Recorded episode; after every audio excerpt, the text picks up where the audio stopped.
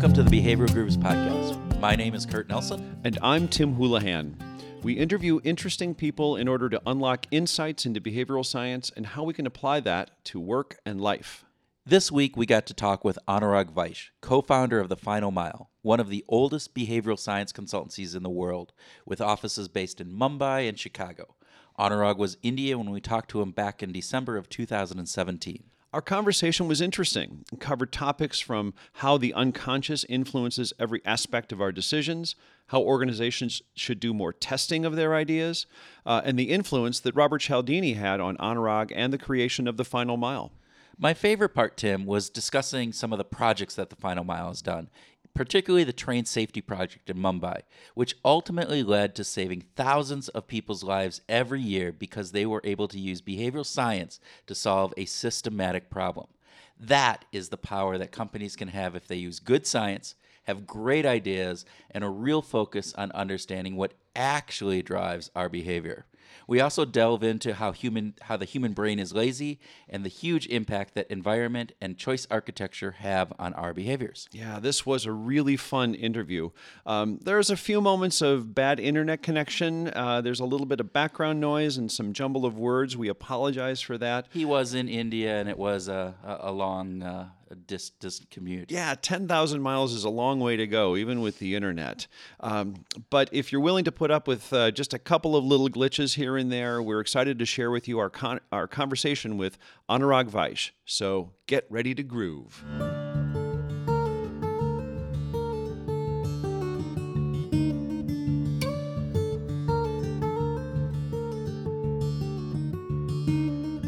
Anurag Vaish, thank you so much for joining us on the Behavioral Grooves podcast today.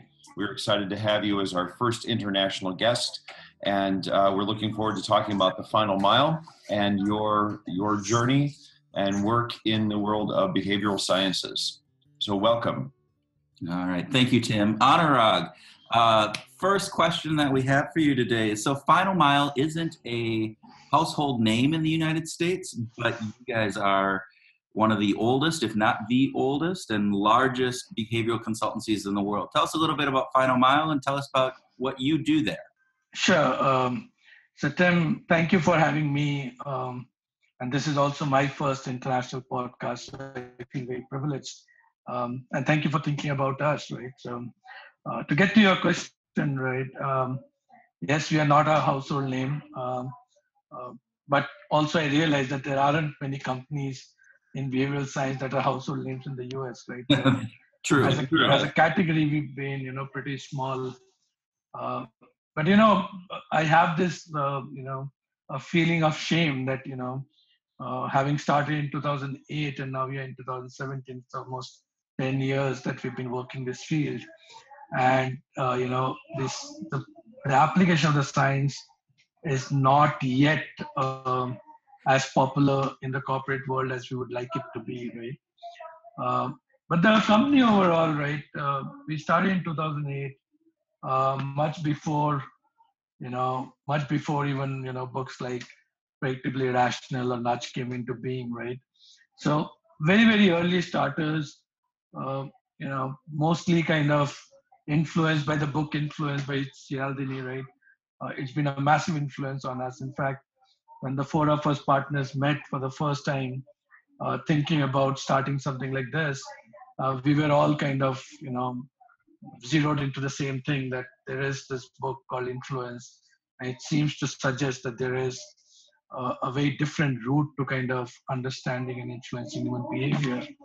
Uh, and something that, you know, we've been kind of up to for the last ten years. Uh, Me, you know, personally, I'm I'm one of the founders, and uh, you know, my interest um, right from the very beginning has been on evolving new research capabilities to really do justice to the science, right? So, you know, the science kind of, you know, opens up a very new way of looking at human brain, right? Mm. And uh, sometimes, you know, some of the books we read and some of the popular articles we read, Uh, to my mind, can be misleading in terms of how easy it might be to influence human behavior, right? So You read an article, you think of a principle, you start to apply it, and you believe results will come. Uh, the fact of the matter is that these experiments themselves are finding difficult to be replicated in the lab itself. Forget about replicating it in real life yeah. experiences, right? And so, you know, we wanted to go back to the basic principles, right? Saying, you know, what the science says is that there is a non-conscious human brain that heavily influences our decision-making, right? So we need a research tool that is able to explore the non-conscious brain and understand how decision-making is happening. So first up, start with research tools, right? Then think differently about strategy, right? I mean, the reason to believe kind of strategies don't exist anymore because consumer behavior himself is in ways not known to the consumer himself, right? So yeah. uh, rather than kind of banking on awareness, think more of emotions, think more of heuristics, think more of the immediate context and the situationality of the of the decision making, right? And, and then design, right? And um, that's the point I was making in the conference uh, a few weeks back, that ultimately, right, rather than believing that we can change our behavior by being aware of what is right and wrong, we need to really design our environments in a way in which our behaviors get influenced, because motivation, to my mind, is highly overrated as as a as a as a way of kind of changing our own behaviors, right? Yes. So that's been the way we've been working. Well, thank you, Anurag. So uh, as you mentioned, we met a few weeks ago uh, in San Francisco at the Behavioral Science and Marketing Summit. Um, you mentioned Influence as one of the books that uh, really influenced you. There you go. Yeah, well, there there's a, nice, you go, there's yeah. a good uh, component. And, and, and Cialdini spoke at the, the Behavioral Science and Marketing Conference. Was that your first time meeting him, or have you met him in the past? Oh, that was the first time. So it was a privilege kind of meeting someone who influenced my life so massively, right? Yeah, um, I thought yeah. the same thing. He was a big influence on, on a lot of the yes. work that, that Tim and I have done. And so I thought it was a really neat opportunity in the in the small setting that we had to, to do that. So that's always fun. I did want to follow up just one other thing too on that, Anurag. So you talked about um, that component of reading something in a book and then people thinking, wow, this is really cool. Now let's go apply that principle in in real life. And the fact of the matter is, is it's hard enough to replicate a lot of those studies in the lab. And sometimes it's almost next to impossible to replicate those findings in the real world. How do you go about then uh, in the way that you use your process? How do you go about making sure that the behavioral science principles that you're trying to apply are actually working? What What is it that you guys do at Final Mile um, in order to, to make that happen? Yeah, interesting, and absolutely. Um, I think uh, just a point around Cialdini's work, right? So, yeah. you know, I would say that, you know, it was massively influential in getting me into this space, right? Uh, but the evolution from there is massive, right? I mean, you look at his six principles, they look, you know, profoundly universal. You're tempted into applying those principles again and again to influence behavior, right? Yeah. Uh, but I think the good thing we did was that we left it there, saying that this is this is inspiring, right? Mm. But this is not it. This is not it. If you want to really kind of make behavioral science work, we need to expand these six principles massively. We need to find ways of researching consumer behavior. We need to bring emotions into play. This is something that I've been ranting about for ages, right? And I've written a few blogs around it, which is, you know, this whole idea of emotions, which is so powerful in in in, in determining our behaviors and guiding our decision making, is so underexplored in the behavioral economics community, right? And so that, to our mind, was, uh, you know, a, a very, very big part in in, in uh, determining our processes for for working this science, right? So, like you asked, right? So, what do we do, right? Really, to kind of uh, understand influence human behaviors. I think uh, the one thing we've very consciously done in our system is to not get, you know, get stuck by one kind of a learning, right? So okay. to us, behavioral economics is just one component of behavioral sciences, right? Uh, evolutionary psychology, anthropology, uh, you know, there's so much in design space from affordance design, so on and so forth, right? Uh, cognitive sciences, the understanding of memory, attention functions. Uh, we've kind of left ourselves open to being influenced by all of these, you know, work that's happening. So we are able to kind of keep our minds open about how to study and influence human behavior, right? Yeah. So that's one thing. Uh, and, and so, you know, because the space is so vast, rather than trying to find people who fit the science, we found people who are generally curious, people who are very good at what they do, and create an environment in the organization where people feel motivated to learn the science and then find ways of application, right? So the organization is full of people from design field, research field, some behavioral scientists as well. Uh, but in general, you will find more curious minds rather than uh, behavioral scientists, so to say.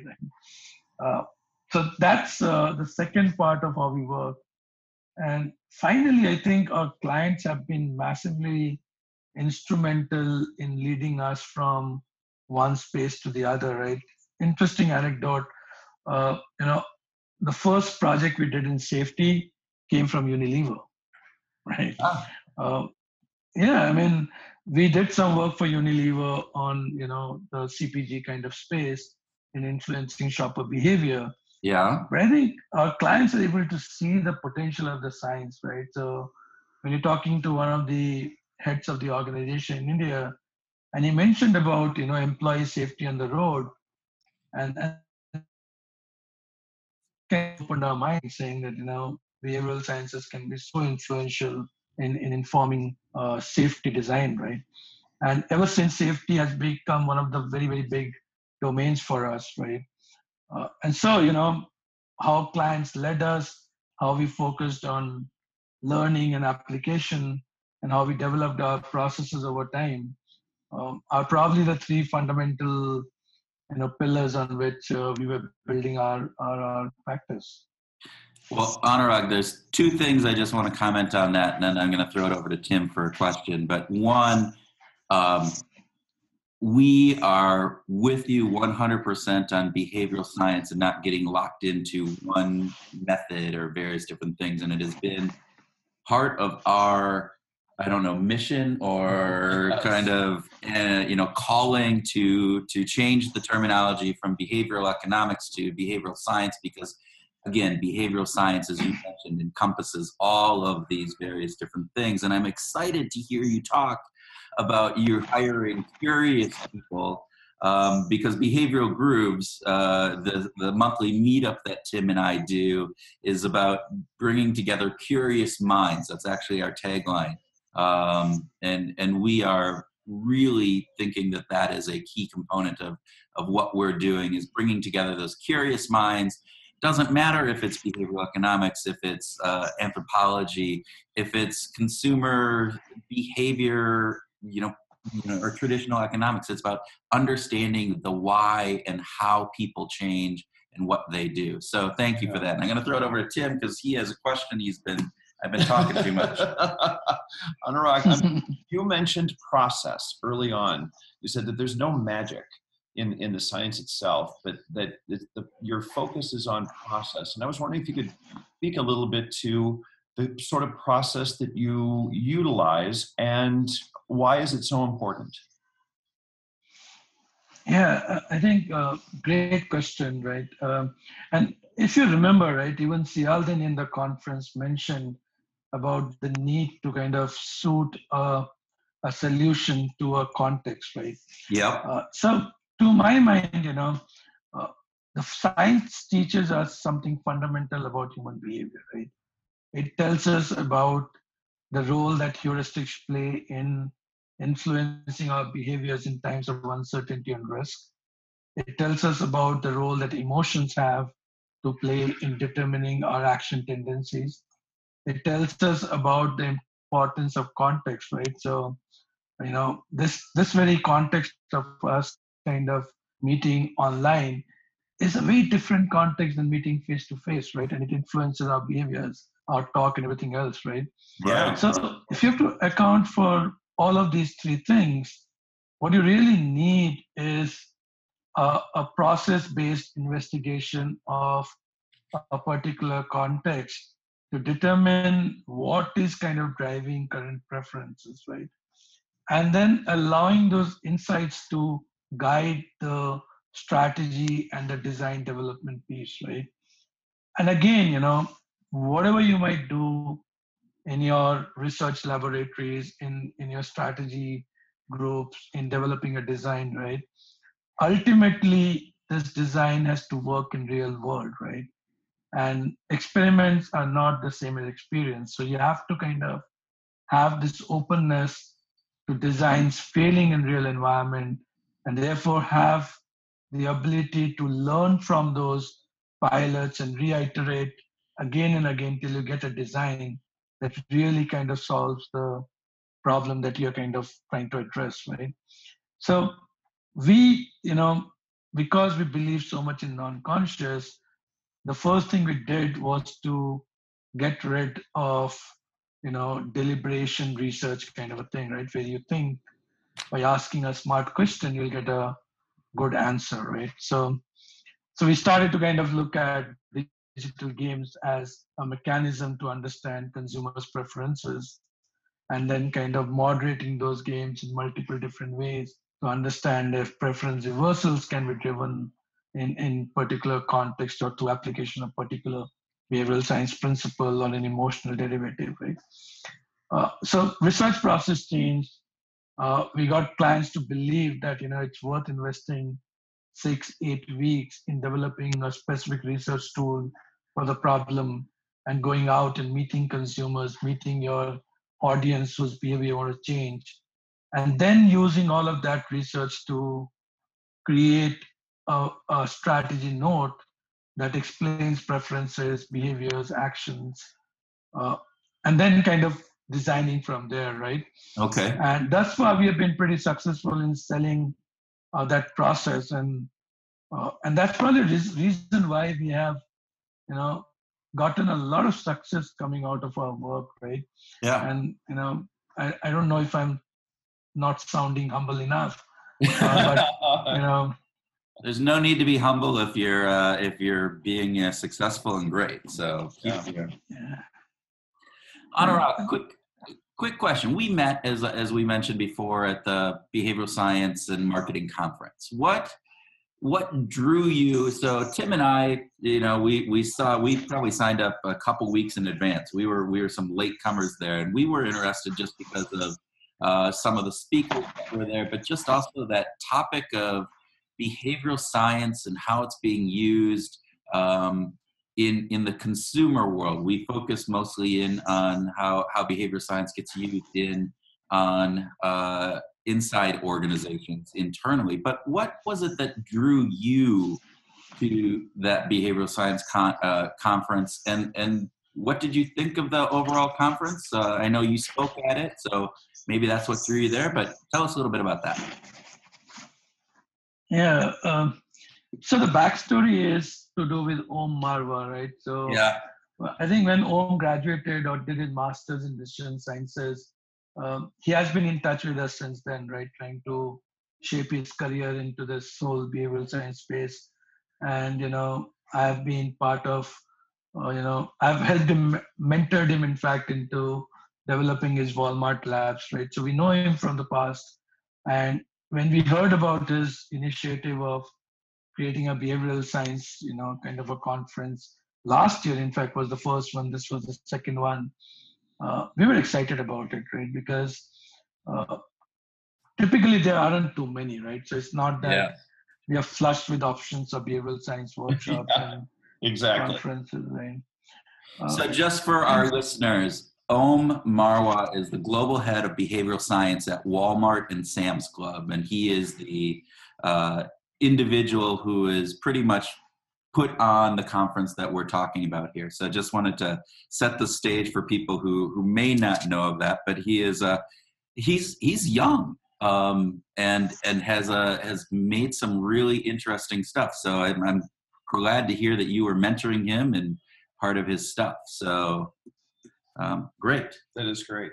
I, I also, I, I don't want to, to let this conversation go without um, teeing up the train safety study that you did. It, w- it was just fascinating mm-hmm. what you shared at the at the conference about dealing with this uh, this very uh, tragic uh, issue um, where you know uh, people are crossing the tracks, um, you know, with, with uh, and not paying attention and misjudging the uh, speed of the trains. Could you talk a little bit about um, about uh, that study and the results that, that came from it? Yeah, I mean. Incredibly proud of that piece of work, right? In fact, we did this in two thousand eight, the first year of our existence. Uh, and in many ways, uh, the railways case became uh, like a you know benchmark for us to kind of replicate on all our commercial projects as well. Great. So, you know, it's an unfortunate story of Bombay, right? Where uh, ten people or kill, get killed every day uh, oh. while trespassing tracks, right? Uh, and it's been happening for ages, and a uh, lot of awareness-led communication, a lot of, you know, uh, silly design has been, uh, you know, the effort to kind of change people's behavior. Um, and when we kind of started to work on it, you know, we suspected that there is something beyond uh, just overconfidence, beyond just carelessness, because it's not a, it's not a stone that got pelted on you and got hurt by it, right? Right. It's a, it's a massive piece of train kind of coming at you, and then you know you're getting hit by it. Uh, it it almost sounded incredible, right? But then the numbers don't lie, which is ten people getting killed every day, and and that's I think that's where the this idea of you know knowing what's happening to it uh, is so massively important, right? So this whole idea of level-based principle that you know, uh, you know, large, fast-moving objects can look slower than what they do. Uh, it's been known to human beings for a while now, right? Yeah. Uh, but the problem is that we still design with awareness in mind, right? Saying now, since we know this, let's tell people about it, and then they will change their behavior, right? And and, and what inter- and, what interventions did you did you test, and uh, and what what came out of those tests? Yeah. Um, so, you know.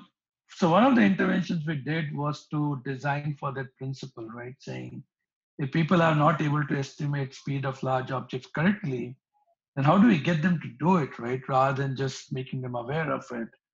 And so, you know, this famous yellow lines kind of a solution, which says that, you know, if you drew yellow lines near trespassing points, then rather than the brain judging the speed of the train by the by this big body moving towards them, they will start to, you know, judge the speed of trains by how fast these yellow lines disappear under the train, right?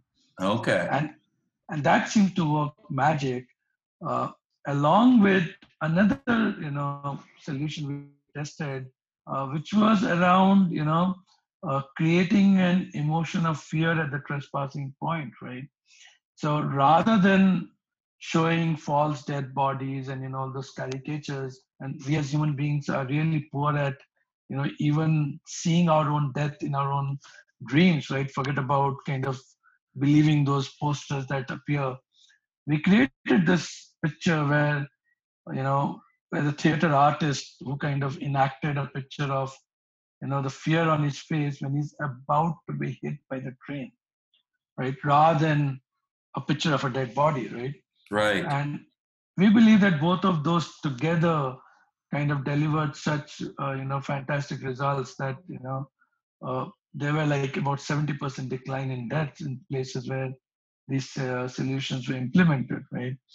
Um, that and, that you know, is amazing. Yeah, it, to save people's lives is remarkable. And using using behavioral science and, and that, and again, just to To reiterate, maybe try to paint the picture. So when you guys came in, you were studying the reasons why, you looked at this and, and ran obviously some different experiments, but one of them is put just painting yellow lines that are spaced out apart actually on the railroad tracks themselves, across the railroad tracks. So when those trains are coming, they're not looking at the train, which again, as you mentioned, we have a hard time judging the speed of large objects, but you're looking at how fast that train is passing over those yellow lines, and we can, that our visual, you know, capability and processing allows that to then be much better, along with the emotional posters that were hung up around there, um, not necessarily about death, but uh, emotional fear.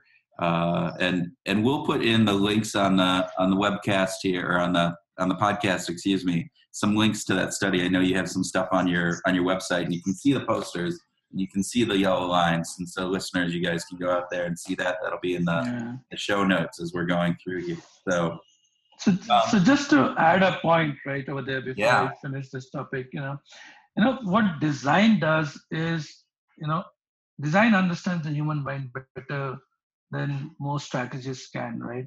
Yeah. So the fact that you know that the human brain just has no ability to ignore any information in its environment, right, is the reason why yellow lines work, because nobody is standing on those tracks trying to calculate speed of train, right? Nobody is trying to look for right. you know reference points, right? But it's just that our, our brain has not learned to ignore any information. Right? Yes. It's just that when it becomes important to us, it kind of uses it. Otherwise, it just kind of you know keeps it on the side, right? And so we believe that when these yellow lines, you know, gave them a new piece of information to the brains, the brain processed it and adjusted its decision-making processes, right? Yeah. Without even knowing that did you see the yellow lines, you might you might not even consciously know that he saw those yellow lines. Forget about knowing that it influences their behavior, right? Yeah. But your non-conscious brain is out of your conscious boundaries, right? It doesn't behave Uh, the way you want it to. It just behaves on its own, right? Yeah. yeah.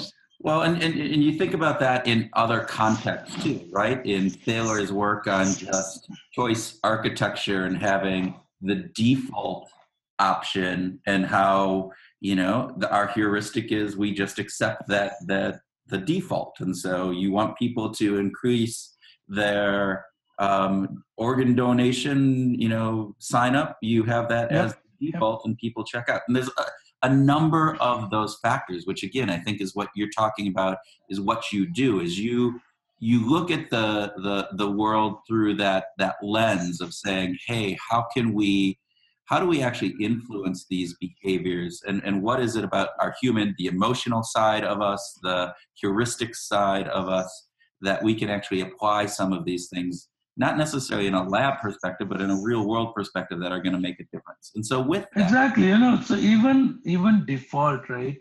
Uh, one yeah. has to understand why default works, right? Yeah. The default yeah. works because human brain is lazy. Yeah. Right?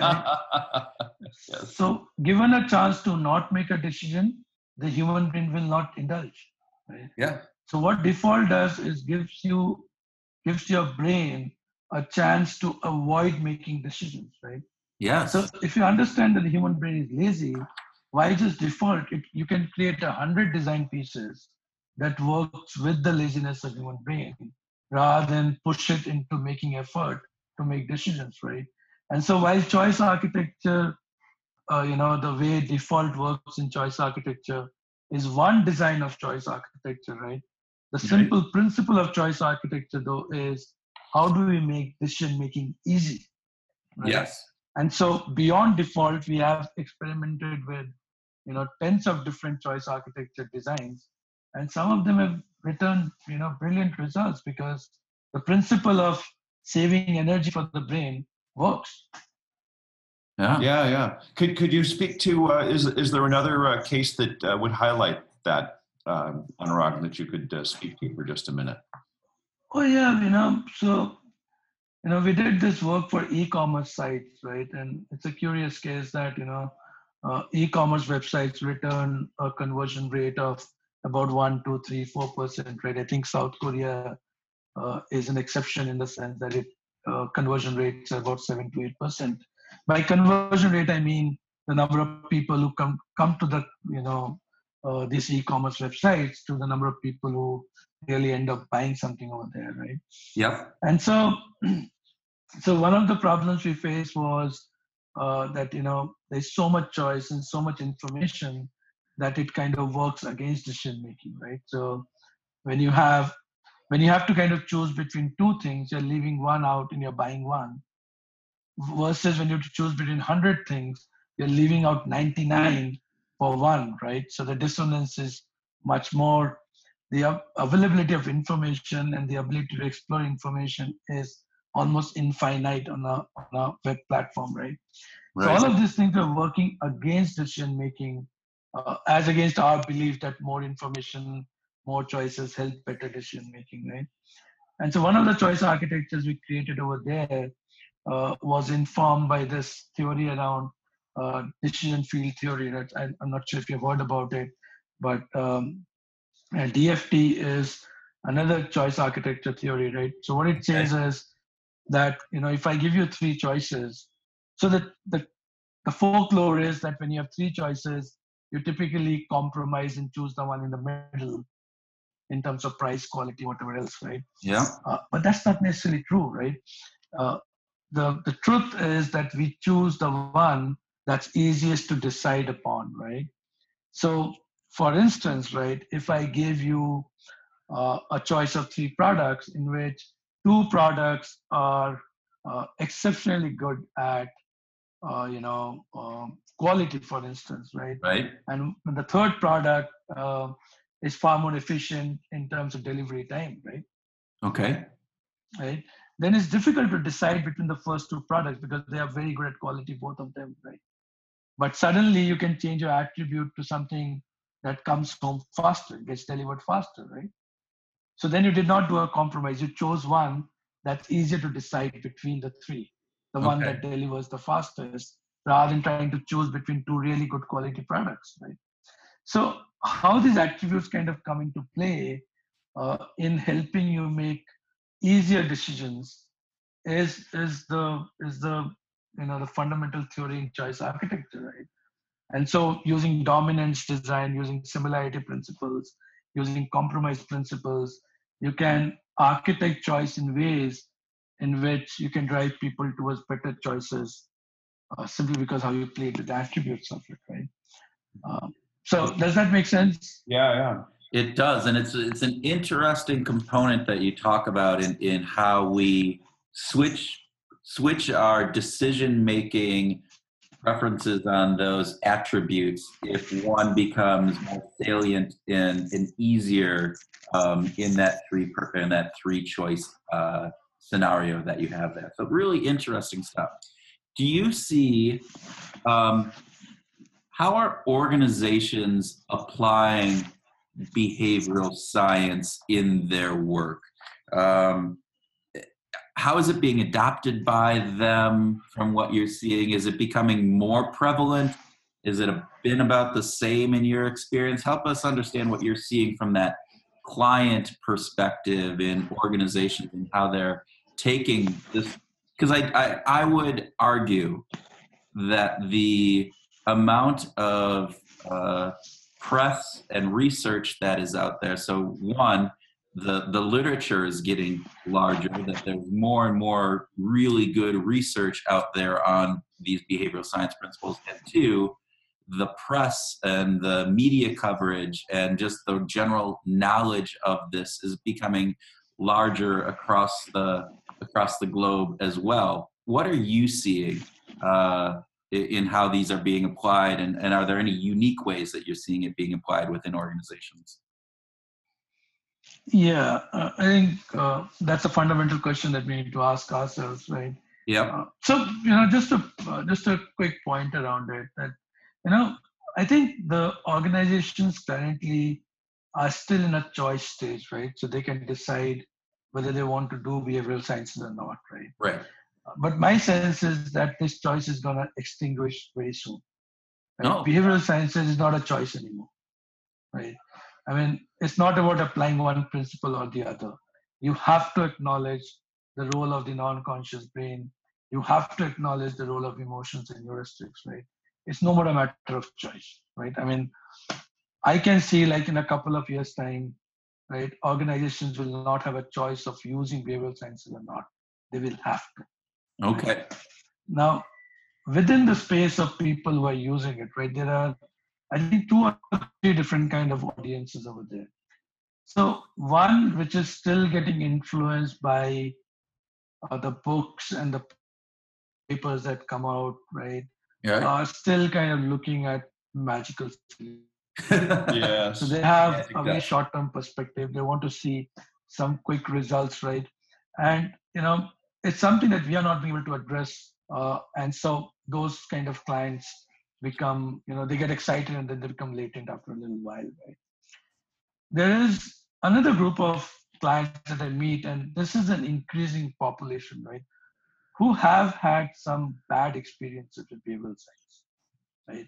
Okay. And which is essentially, you know, because they were shorting the process, right? So they thought that an advisor could come and kind of, you know, without any research, without any strategy, just apply principles from one book or the other, and results would be available to them. Right. Right? Those are the kind of people, those are the kind of clients we find great value in, because they now are convinced that behavioral sciences works, but not the process that they adopted, right? Yeah. And they are happy to kind of, you know, take the long route to behavioral sciences. You know, I mean, it's like advertising, right? I mean, and it's only later that they realize that, you know, you need to do proposition testing, you need to do ad testing, pre-test, concept test, so on and so forth, right? Right. So that's the audience that I see is increasing. Yeah. But, you know, um, I'm not, pers- personally, I'm not a believer in the motivation route, right? I'm not a believer in the awareness route, right? Okay. So I think most of the people who love behavioral sciences, who see how it might be effective, need to start thinking beyond awareness, right? So knowing that smoking is harmful is not a good enough reason to quit smoking, right? Right. And so the more you think of designing environments, right, that influence your behavior, rather than, you know, creating narratives which is built on awareness and belief and motivation, I think the more success you will get, right? Great. So focus yeah. on designing environments that influence your behavior, rather than narratives that build conviction, belief, motivation. In my mind, that's how we operate. And so that's what I can advise your, you know, listeners. That's excellent. That's excellent. Yeah, and, and, and I and I think you can take that and apply it both in, in an individual's life, whether or not, like you said, you, you want to quit smoking or you want to lose weight. You know, it's not being aware that smoking is bad or that being overweight is is is bad for my health. It is, how do I design the environment that I live in? Do I do I have those cookies? I, I always use the, the example of Oreo cookies, which I love. I, you know, and if they're in the house, I'm going to eat them, right? Um, and so, number one, let's keep the Oreo cookies out of the house as much as possible. But if, you know, but I have kids, and my kids like Oreo cookies, and I don't want to necessarily deprive my kids of having Oreo cookies. So what we do is we, we just keep the Oreo cookies down in the basement. Um, yes. And and not in the pantry. So when I come down and I'm like, open up the pantry and trying to, I'm hungry at three o'clock in the afternoon, I don't see the Oreo cookies right there. I know they're in the basement, but that's a whole extra, you know, minute to just go down and get the Oreo cookies and come back up. And well, I'm, you know what, I'll just eat the, you know, the, the more healthy options that we have in there. So I, I, I love that fact of, you know, making sure you just can design that environment. And, and definitely it applies in organizations when you're looking at um, either from that to the consumer perspective or from that employee perspective. How do you design those environments in order to get people to do the right things? Um, last question, Anurag, and thank you um, as we're going here. And hopefully you read this question, because I don't want to throw you for a loop as we, we go here. But But we are, but we, but, but here you go. Too, too bad. Uh, we are called Behavioral Grooves, and part of that is is there's a musical kind of undertone to, to what we do. Tim is a Tim is a uh, musician, uh, folk and Americana musician, and plays all around the Midwest. Um, and so as part of this, we ask all of our guests, you know, if you had a theme song that you've played, like when you came on with all of your clients, that theme song came on as you walked into the room, what would that theme song be for you? Yeah. So I've been thinking about that question, and I, I must admit that I haven't found an answer, right?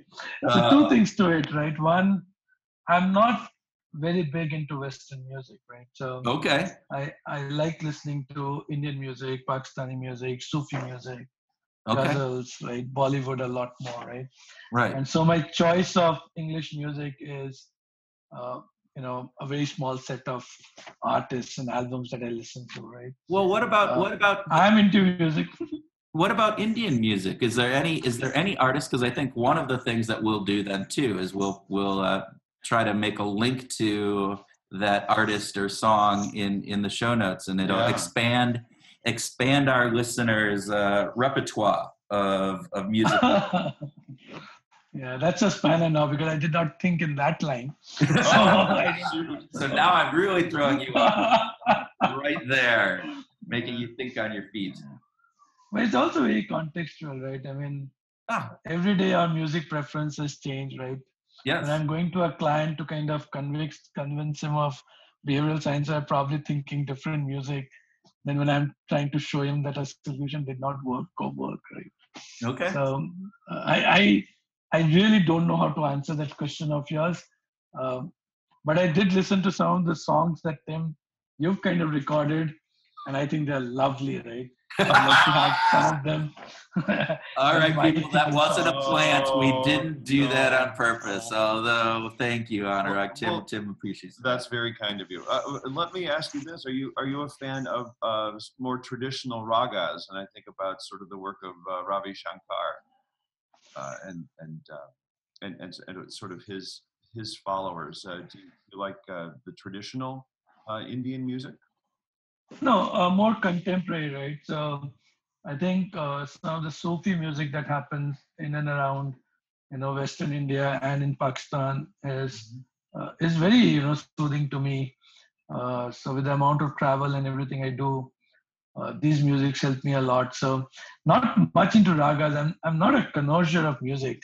It's just that I'm surrounded by music all the time. Yeah. So. we, I think we all are. So. Yes, yes, truly. Uh, well, Anurag, thank you. Yes. We really appreciate you uh, joining us for this. We're uh, excited to uh, share this with, with everybody that listens. And uh, really, you guys are doing some great work. The the work that you're doing on with the train that, that has been around there, I mean, you're saving lives. And I know you've done some other work with sanitation in India and a variety of other things. And so I think that you should be very proud of the work that you do.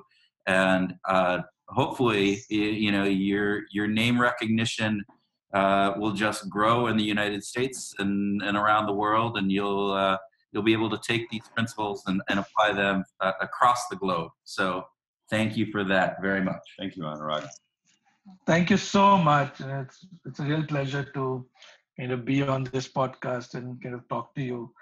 I think I enjoyed the conversation a lot, because this is not the kind of conversation I have every day, right? So, uh, you know, uh, but it kind of makes us think more fundamentally about these topics, right? And so, yeah, yeah. really grateful. Thank you so much. Yeah, we are we are geeks about this stuff, yes. And so what we love is talking with other people who enjoy this, and we kind of geek out on. Uh, You know, the principles and foundations and the nuances of this. And so thank you. Um, this is really fun.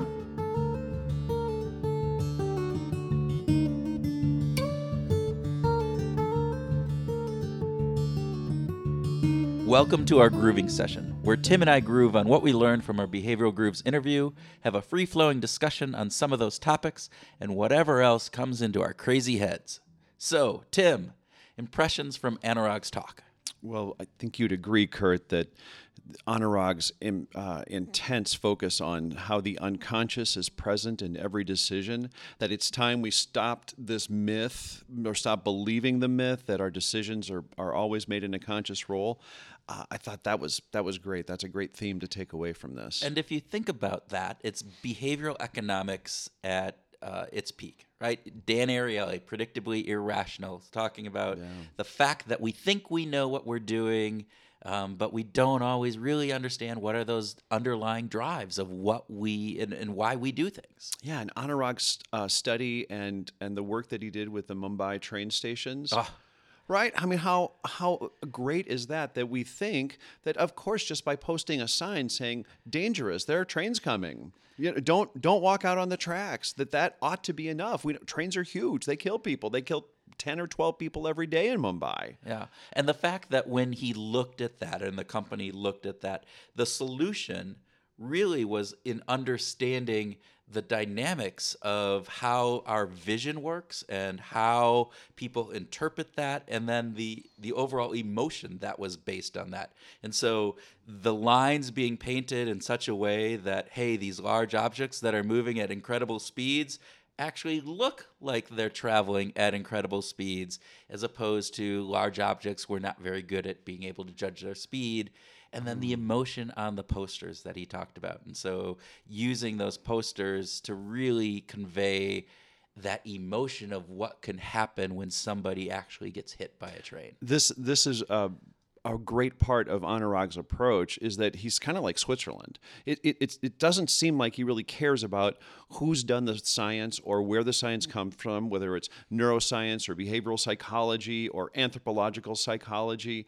It doesn't matter. Whatever works to solve the solution, he brings in that expertise. And that's something that I think if we all approached the world with that kind of attitude, think how much better we would all be going, not just in business, but politics and life in general. But we digress. I, so. can't, I just can't imagine. Okay, how about how about you, Kurt? What were, well, what what were some of the big takeaways for you, or what what really what really engaged you in a way as as uh, we were talking to Anurag, that um, that that you walked away with some really cool cool thoughts? Well, I think one of the things that he talked about was just how the need to bring in studies and replicate studies, mm. uh, and not just go off of our gut feel, and, and, and that there's a difference between experimentation and the real world. So experiments in a classroom are vastly different than experiments in the real world,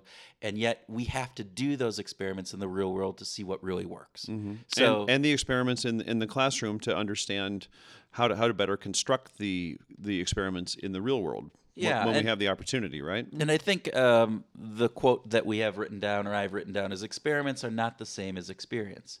And I think that's a really interesting piece. Yeah. And so, yes, we need to do that that research. We need to understand it. Um, and we need to understand it in the real world experience of life, as opposed to just in the classroom. And yes, the classroom can inform, but that doesn't necessarily mean it translates into the real world life. Yeah. Well, again, in, in Anurag's um, sort of Switzerland approach, he's willing to say, we might have to bring a lot of disciplines together. And that's going to be difficult to replicate in a classroom or in an experiment. They're just going to have to try stuff in the real world. Well, and I think this goes back into some of the conversations we've had at some of the Behavioral Grooves meetups that we have, right? When you're doing an experiment, you're controlling for as many outside factors as possible to understand how one specific factor impacts somebody's behavior or thoughts. The real world, you you can't control for all of those outside factors. They are there. They're present. They are things that we have to take into consideration. So yes, that one piece in isolation might have a huge impact on some behavior. But taking in totality of everything else that's going on, does that get drowned out? I don't know. I mean, those are interesting questions, and I think that is the approach that he takes in looking at it. So along those lines, Kurt, what did you think about his comment about how clients massively influence the practice? I think it's really important to have clients be involved. Um, And I think from a couple different perspectives. I know in the work that I've done, if you come in as an outside expert and you come in without really getting the client involved or engaged in the work, the the input and the feedback that you provide to them is usually treated, in, at least in my view, kind of as, all right, here's the dissertation on the on the shelf, and we may or may not act on it. When you get clients involved, you get them thinking through what the experiment needs to be and how that experiment operates, you get their mindset in it. Not only does it help in the actual outcome, because you get the people who are dealing with these things day in and day out and probably have a much more rich and uh, you know detailed understanding of those, but you also get their their insight and their buy-in that when it comes to implementation time, that those solutions actually get implemented because, hey, I'm part of this. I've had a say in how this goes. Yeah. It's also, it seems like an interesting collaboration to say the clients massively influence the practice. Also says to me, you've got to you've got to be doing this in the real world with collaborators. Mm. You have to be working with other people. You can't just you can't just set up an experiment and just go and do it. It really it, it really is about actually having having real world people that it truly influences. I would love um, to set up an experiment and just do it. Don't you? Uh, come on, isn't that the way this works? And then and we, we go from there. So one of the that. things that I also like though is our conversation, how it led into talking about how organizations are in denial of bringing behavioral science inside. And we've talked about this, yeah. that the consumer-facing side of behavioral science in organizations gets a lot more focus and attention than actually on the internal components and, and applying behavioral science insights internally to organizations. You're talking about especially like to employees. To employees, to policies, organization systems, yeah. yeah, all of those factors that go into not necessarily the, the factor that faces the consumer, but it faces the internal organization. Yeah. And that to me, I think, is one of those key areas of opportunity that organizations need to overcome uh, in order to really be effective. There was one thing that I disagreed with just a little bit. Anur- okay. Anurag was really big on um, on Cialdini's work. Um, Robert Cialdini, the the author of Influence, you know, gr- classic. You yep. know, it's a great it's a great book. Strongly recommend it to anyone if they haven't read Influence by Robert Cialdini. Anurag seemed to be saying motivation is is. overworked in the world. Yes. That that we shouldn't be paying attention to motivation because, in fact, I almost heard him say that it's uh, it's not worth the time or energy. That we always should be focused on is environment and creating these environments where decisions get made. And I, I, I took issue with that. In the work that I've done, and I think in the work that you've done, Kurt, that, that we have seen motivation um, gets... Uh, You know, there are catalysts for motivation. There are there are there are things that actually make motivation stronger or or less. Yeah. Uh, in in the real world. And I, not to take away from environment, because environment is very important. Absolutely. We have talked about that. We've seen that. But there is a component about motivation. If you are not motivated to change, regardless of the environment that you're in, for the most part, you're not going to change. Yeah. There isn't going to be that internal impetus for you to change that status quo of what you're doing in order to have some sort of outcome that you're trying to to align to or, or get. So, Tim, I'm going to ask you this time because okay. you always you always spring this on me. What? Uh, what? What? What? Musical, musical oh. ideas. Here we go. So what have you been thinking about or listening to lately that you would like to share from the musical world of Tim Houlihan?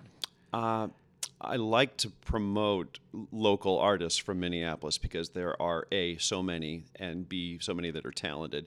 In this case, I'm going to talk. I, I want to recommend a uh, an uh, band that has kind of a Minneapolis connection, but actually got formed uh, at uh, at Berklee College of Music in okay. Boston, and then their name is Lake Street Dive, and their connection to Minneapolis is their name is well is the name because uh, because actually one of the one of the players came from came from Minneapolis, and so they named it after Lake Street yes. in Minneapolis, and they and they called it Lake Street Dive. So tell me about them. What what oh, kind of music do they play? What is their four members? Just lush harmonies. Uh, they're equally equally influenced by jazz and Motown as as much as they are just rock and roll. And uh, like I said, it's it's lush harmonies.